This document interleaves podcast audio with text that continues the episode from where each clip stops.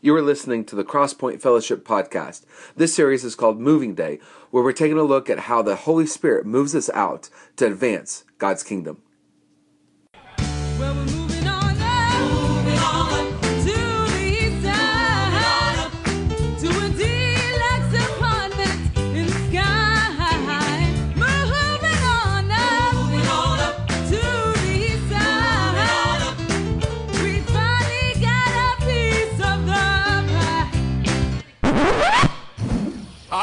Move it, move it. I like to move it, move it. You like to move it. I like to move it, move it. I like to move it, move it. I like to move it, move it. You like to move it. I like to move it, move it. I like to move it, move it. I like to move it, move it. You like to move it. All right, we are starting a new series this today called Moving Day. So I like to move it, move it. Yeah. Anybody anybody ever got roped into helping somebody move? Anybody? Anybody? Some of you some of you it's me that I roped you into helping move. But um, um, some of you, some of you, you know, you had your buddy, you know, rope you into helping helping him move and stuff, and like you like show up and like no boxes are packed. You like show up, you expect to just move stuff into the truck and everything, and, and and when you do show up, no boxes are packed or anything is packed, and you're like, I didn't sign up to help you pack. Like, what is this all about? So, what you thought was only going to be a few hours turned into all day and all night and, and, and, and stuff. And so, we do, it, Nicole and I, this is going to sound really, really bad as I say. Nicole and I, we do like to move it, move it. But what I mean is, we have 12 different addresses. Gideon and Nathan are smiling. Everybody else is like, what are you Dave just passed out back there. we have had 12 different addresses in 13 years of marriage. No, like, you're like, what? Yes, and actually, for the last two years, we've had the same address. So it, it, was 12 addresses in 11 years of marriage that Nicole and I have had. So, you know, the more you move, the more you realize Jesus' command to sell everything you have and give to the poor makes a whole lot of sense. So you're just like, here, have it. Take it, have fun, and then and then you know you don't get it all fit into the box and the pod and stuff and the moving van, so you're just like, here, have my stuff that I bought and I would have liked to have had on here. And so you move, but, but, but, in order to move, in order to move, you buy another house, either in the same city or a different location. Most of our 12 addresses are actually, a lot of those are, are actually moving inside the same city, which is actually a more difficult move than moving across the country because you can linger that you know, when you move across the city, you're like, I don't have to take that now. I don't have to. So, like, you turn a weekend project into a month when you're moving across the city. But when you're moving across the country, you know, say here to New York, it's one deal. Like, you, you, you're not coming back through and, and you know, moving anything else. So, uh, but, um, but when you move, you get another house or an apartment or something. And before you move in, what do you do? What do you do before you move in? Before you you use the toilet. Oh. Scott just told me, told us that he's like a dog and he just marks his territory wherever he goes. That's what Scott just told us there. You pack, but before you move in, you do any work that you need to on the new house, right? You do work before you get your stuff in and you have to move all your stuff. You do work to make that house ready to move in. You rebuild. And this series is, is, is built on top of the previous series. God rebuilds us in order to get us prepared for moving day. That He takes us then, when He rebuilds us, because He's never done rebuilding us, He takes us then as He's rebuilding us and moves us out. Uh, for refresher, back uh, uh, when we had the sermon out of Ezekiel and the dry bones, Ezekiel 37:10. So I spoke the message as He commanded me, and breath came into their bodies. And quite often, usually, and right here, I believe that, the, that breath is used as a metaphor for the Holy Spirit. they all came to life and stood up on their feet, a great army. What good is an army if you don't send the army anywhere? If you get together an army and you tell the army, you just stay right here, what good is that army? He rebuilds us. He sends His Spirit into us to give us life, to transform our life, and send us out to be an army. He told this to His disciples. John 20, 21. And again, Jesus said to His disciples, Peace be with you. As the Father has sent me with a purpose and a mission to this earth, so I am sending you with a mission and purpose to this earth. And so the Holy Spirit has come on our life to, to, to, to rebuild us, but He rebuilds us to move us out. So, what does it look like for Jesus or for the Holy Spirit to move us out? What does He do in our life to move us out from here?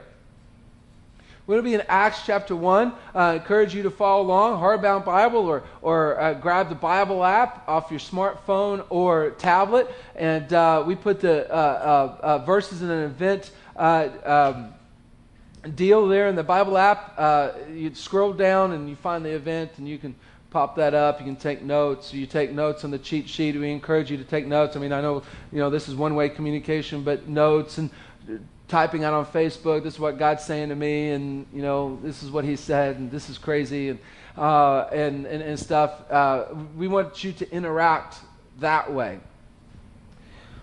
But how does the Holy Spirit move us? Acts 1, verse 4 once when he, Jesus, was eating with them, I mean, what do you do after you resurrect? You just hang with your boys and eat, right? Like that's just, I guess, what you do. You just you resurrect from the grave and you just chill out with your with your boys and you just eat something after you after you resurrect. I've never done that before, but apparently that's what you do uh, after you come back to life. He commanded you or he commanded them, Do not leave Jerusalem until the Father sends you the gift he promised, as I told you before. John baptized with water, but just in a few days you will be baptized with the Holy Spirit. The first thing, the first thing the Holy Spirit does to move us out is baptize us.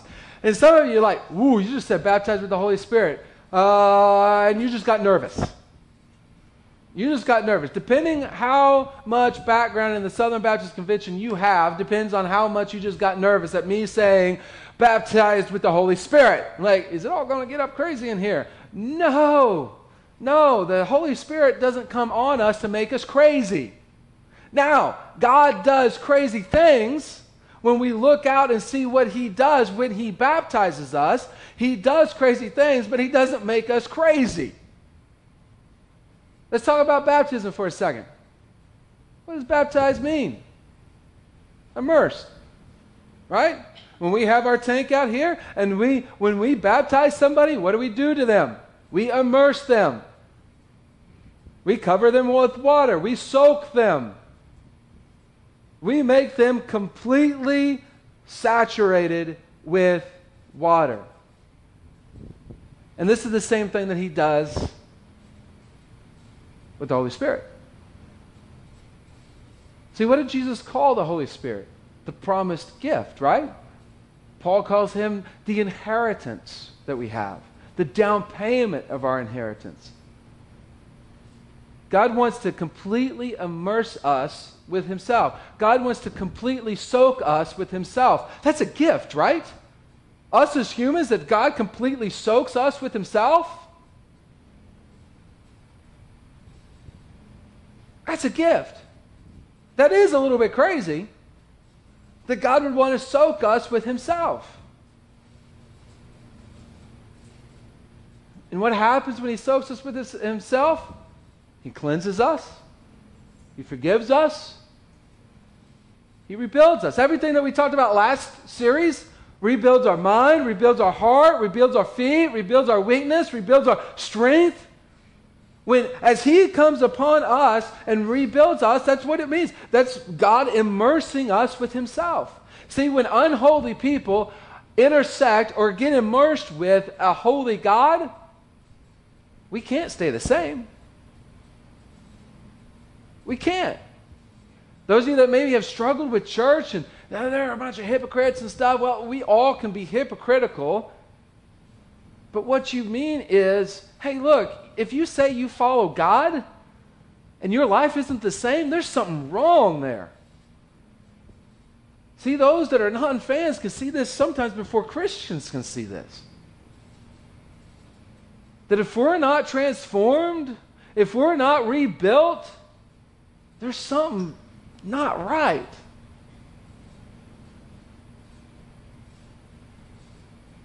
He immerses us with Himself. It is the gift of God to us as we make Him Lord.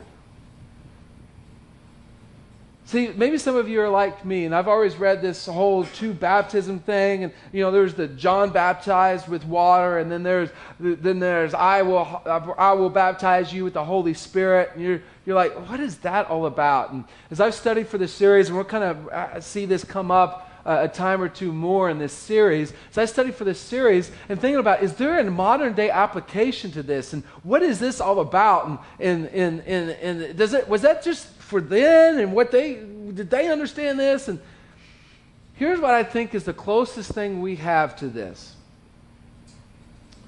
is to pray the prayer theology that's as as as they talk about john's baptism that's a baptism of repentance. It doesn't say that in this verse but in other verses they say it's a baptism of repentance. Now is repentance important? Absolutely. Absolutely. But when we pray a prayer because we are sorry and we go, hell is hot and it's scary and I don't want to go there, so if all I have to do is pray a prayer, something tells me we're praying a prayer of repentance. But if that's where it stops, that's not all that God has for us. God wants us to be immersed with Him. Like, what does that look like? We call Jesus our Lord. See, there's difference between just feeling sorry for sin, which is important, and wanting to repent, and actually making Jesus our Lord. Now you're like, what does that look like? Are you talking about two salvations, two baptisms? What? Is... I don't think it was ever intended to be two separate deals. It was always intended to be one, we see it separated sometimes in, in Acts. I think it was always intended to be one deal and one concept. And when we repent, we also, we also ask Jesus to be our Lord. But again, modern day, when we tell people to pray a prayer in order to, to, to, to forgive, get God to forgive us of our sins so we won't go to hell, we're not asking people to consider Jesus as their Lord either. And as churches, we've kind of dropped the ball there in this aspect of discipleship. Is repentance important? Am I telling you get rid of repentance? Absolutely not. But is Jesus your Lord? Is he the one that you follow? Is he the one that I follow? Are we going to be perfect? Absolutely not. That's where we need repentance, right?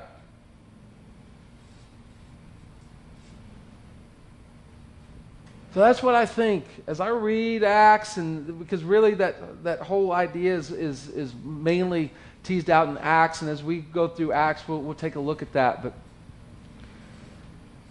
that's what I think that's all getting at, and how we kind of see that played out today.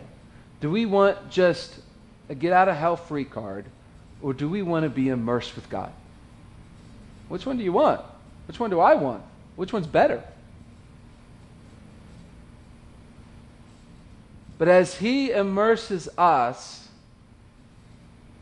He just doesn't want to soak us with Himself. There's something He wants to have happen in our life.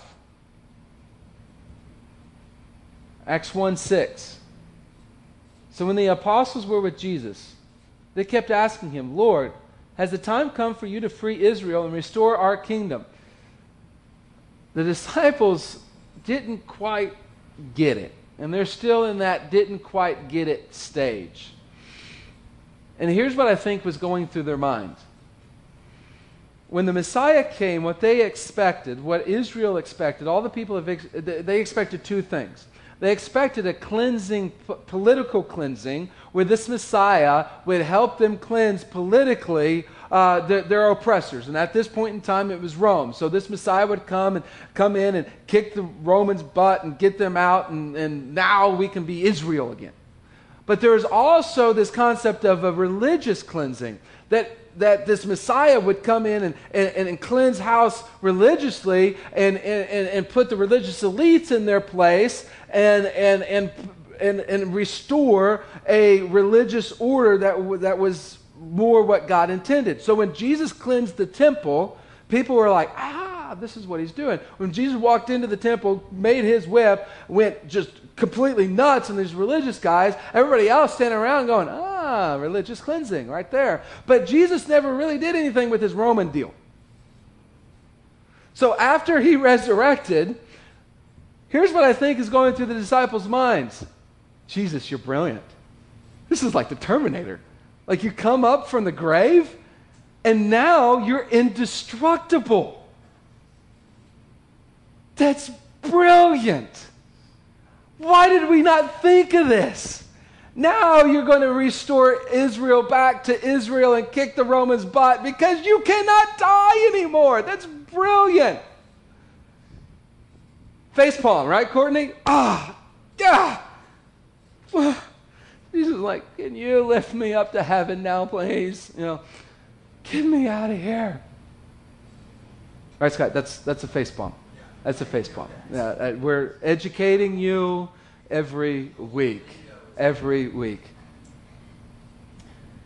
Okay, Jesus replied. Anytime the disciples brought up end times, restoration of the kingdom, things like this, he deflected the question like a good football coach. Right? No good football coach ever answers the question. Belichick, yeah. He never. What was what was that? Jesus kind of like that. Father alone has the authority to set those dates and times, and they are not for you to know. Deflection. Like, Don't worry about that stuff. But this is what you should worry about. But you will receive power when the Holy Spirit comes upon you, and you will be my witnesses, telling people about me everywhere in Jerusalem, throughout Judea, in Samaria, and to the ends of the earth. What is the Holy Spirit? How does the Holy Spirit want to move us out? He wants to give us power. He wants to give us power to be His witnesses. And some of you just got extra nervous again, like, oh no, you're going to tell me to go knock on doors and I should save every checker that checks me out ever. And, and, and like, oh no. Look, we're gifted in different ways. We talked about that last week. Some of us have the gift of being able to make friends of people who don't know you. Some of you, like me, don't have that gift. You're just like, just check me out and let me go. You know, like, let me get out of here. I went to Walmart this morning to get deodorant because I ran out of deodorant and forgot to get it yesterday. So I got deodorant. No, don't worry. Just relax. I got it. But I got, I have one thing. And I'm walking down through. I'm like, how many people come to Walmart at 8:45 in the morning? Like all the lines are back to the close. And like, I just want to get out of here. Ah. See, some of like, meeting new people it just stresses you out. That would be me, right? But you're gifted in other ways. And he wants to use that gifting in power. It's amazing that when we start using our gifting, the more opportunity we see come our way to be able to be witnesses. So let's talk about that word witness before we get all like nervous and like, ah, what are we going to do now? And I can't go door to door and blah. Relax, relax, relax. Let's talk about witness. Witness isn't even a Christian word. It's not a Christian word. It's a word we do really probably every day. All the idea of witness is, is you observing something that somebody else didn't observe, and you tell them about it. So, this happened last week. Phil and Jess, and Chris and Jamie went to the Third Eye Blind concert. Not necessarily together, but that's they went there. You know, you don't want you pastor to know where you're gone. Don't put it on Facebook, okay? So just uh, it just is. It can become illustrations, but this one doesn't have anything to do with you guys. But you guys were there. But last Sunday at Bears, Phil was like, Jack, Jack, Jack, Jack, Jack, you got to check this drum solo out. What was Phil doing? He was witnessing what he observed, thought it was cool, and showed Jack about what happened. So, Phil, as you're listening to this, I better be seeing video of the script during Hall of Fame. Sorry, that was just me and Phil just having a little conversation there. So I know he'll listen to that and, and stuff. So that's where they are this weekend. They went up last night to St. Louis to watch the script and, and One Republic in concert. So he texted me, I'm watching, Hall of Fame is like my favorite song. I'm watching the script do Hall of Fame. I'm like, I better see video, pal. You did it for Jack. Better do it for me. Come on. Anyway, where were we? Um, power, that's right. Witness, that's where we were. All witness is is observing something and telling somebody else about it. So when it comes to Jesus, he had very simple evangelism training. In fact, for those of you that have gone through like six week classes or eight week classes on evangelism training, I actually apologize to you for having to sit through all of that. Because I will tell you Jesus' method of evangelism training right here in about 30 seconds. John 5 18. Jesus just healed a guy that was infected with demons, a legion of demons. In fact, there are so many demons, so many demons that when they exited the man, they went into 2,000 pigs, freaked the pigs out, they ran down a cliff. It's a pretty cool story, Mark 5. The townspeople came out, saw what was happening. They liked the pigs better than Jesus, so they begged Jesus to leave. As Jesus was leaving, this is what happened. Mark 5:18. As Jesus was getting into the boat, the man who had been demon possessed begged to go with him. Hey, this dude would have made a better disciples than any of the 12 disciples probably combined. So it would have been wise for Jesus to say, "Oh yeah, yeah, yeah, come on, come on. We need one more. Peter's not that good anyway. So come on." But Jesus said, "No. Go home to your family. Here's Jesus' evangelism training right here. And tell them everything the Lord has done for you and how merciful he has been. That's Jesus' evangelism training. You don't need eight weeks, you need eight seconds. You can say this while riding on a bull to completion. Nobody knows what riding bulls are. Okay, all right. Just eight seconds. All right, right. Okay. Yeah. Thank you, Paul. Appreciate it. Link. I'm not a well. Yeah. Well, our next series is going to be called the Parables, but you know that's uh, me and Jack. We know that. So, where was I at again? Um, bulls. No. Eight seconds. No. Oh, Jesus evangelism training. He simply told the guy. He simply told the guy, tell, tell your family everything that God's done for you. This is what Jesus still wants us to do. Tell people everything God's done for you. How he's rebuilt your mind, how he's rebuilt your heart, how he's rebuilt your feet, how he's rebuilt your weakness, how he's rebuilt your strength.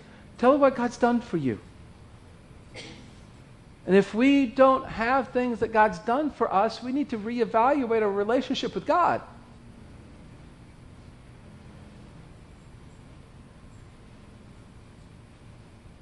We either need to keep our eyes open more, or we need a relationship with God.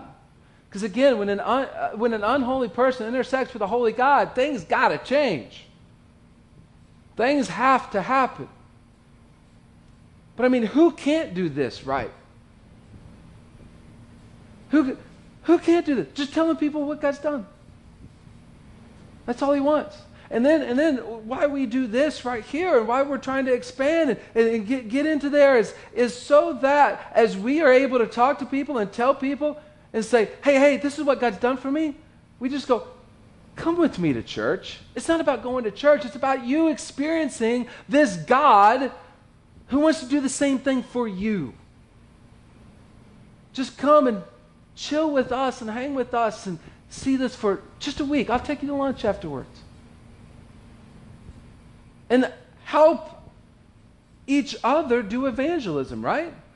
And what we're trying to do is create an environment where it's easier to invite people. That's one of the things that, as we were ramping up for this, that I kept hearing. A bigger environment will help us invite people. Not be so awkward to have people come in and like everybody's staring at them because they're like one of a few.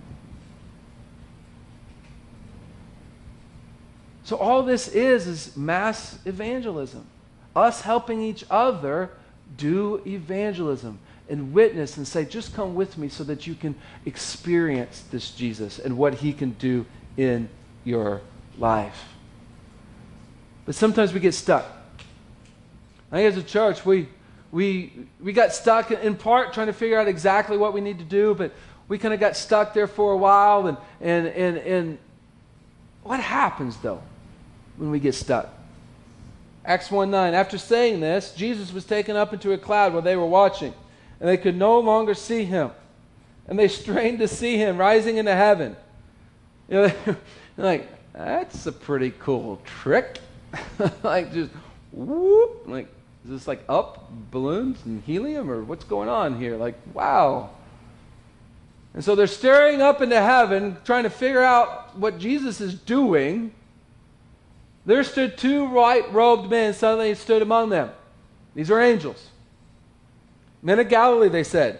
Why are you standing here staring into heaven? Jesus has been taken away from you into heaven, but someday he will return from heaven in the same way you saw him go.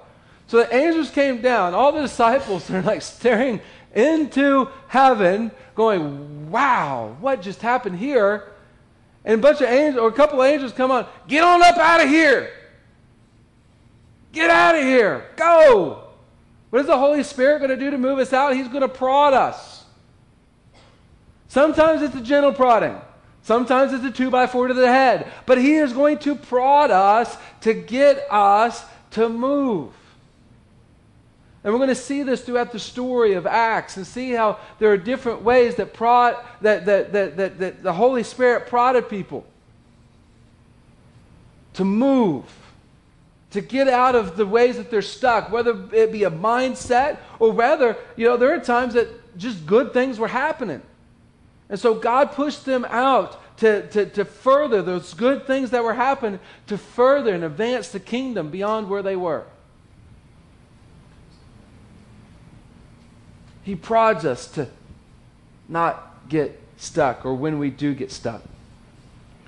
But the one thing, the one thing we've got to do above anything else, the one thing that is foundational to these previous three, the one thing that the disciples did get right in this process, they got a bunch of things wrong.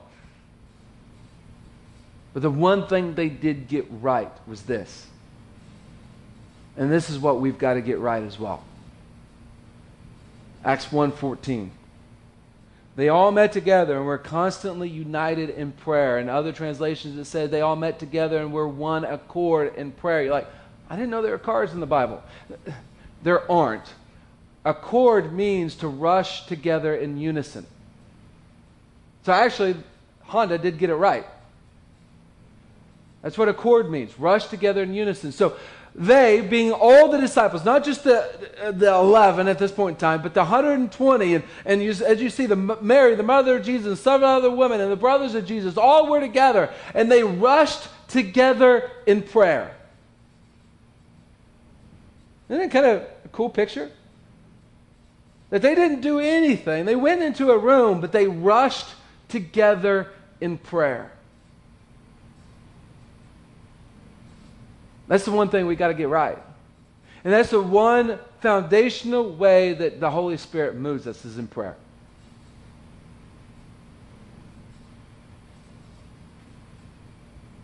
Are you praying?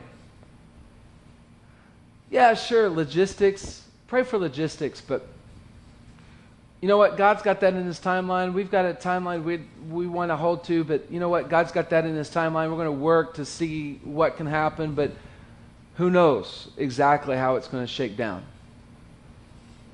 But this thing is bigger than logistics, right? This thing is just bigger than getting a, a, a room.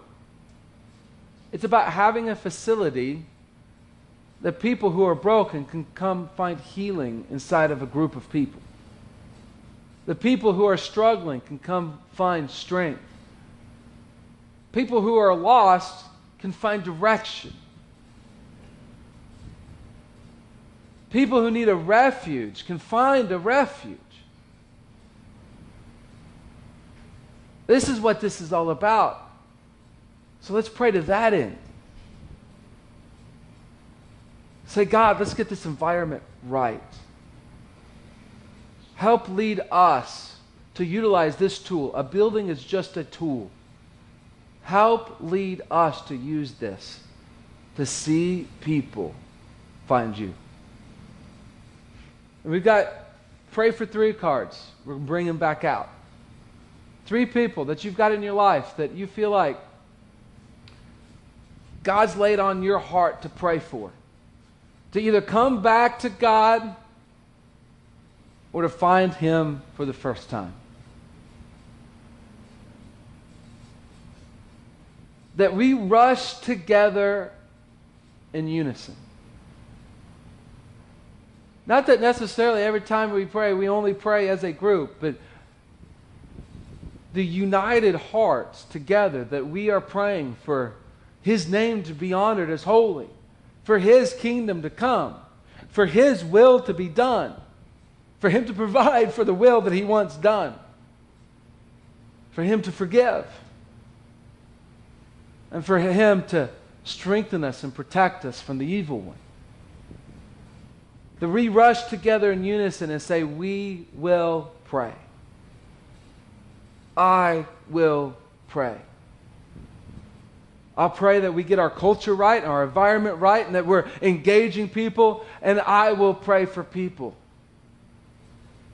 who need to know the salvation of Jesus and the gift that God wants to give of His Holy Spirit. And how He wants to rebuild lives. Because you know what? if our goal, our mission, our vision, whatever you want to call that, if that is something we know we can achieve on our own, we don't need God. We don't need the Holy Spirit. We can do this on our own. But if we've got what we have in front of us is what we can handle on our own, we don't need God. We don't need prayer. We don't need parting. We don't need power. We don't need baptism. We don't need to be immersed with God. We can do it. You know, part of the key is to find the right mountain to scale. Know, we checked into owning our own building and things like that. Those were mountains that were off in the distance.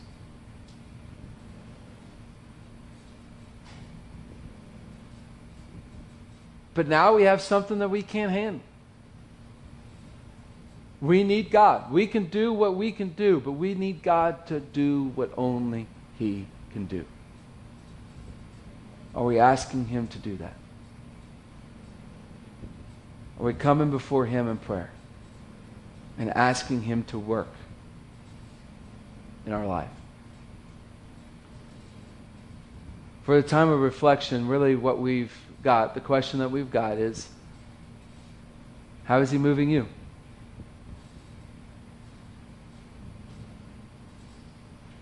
Do you need salvation? Do you need a Lord? Do you need to make Jesus your Lord? And you need that immersion, that, that start?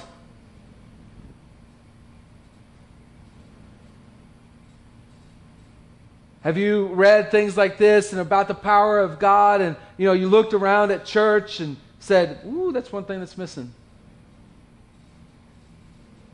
Is he moving you to be a witness so that his power can be seen through our witness of everything that God's done for us?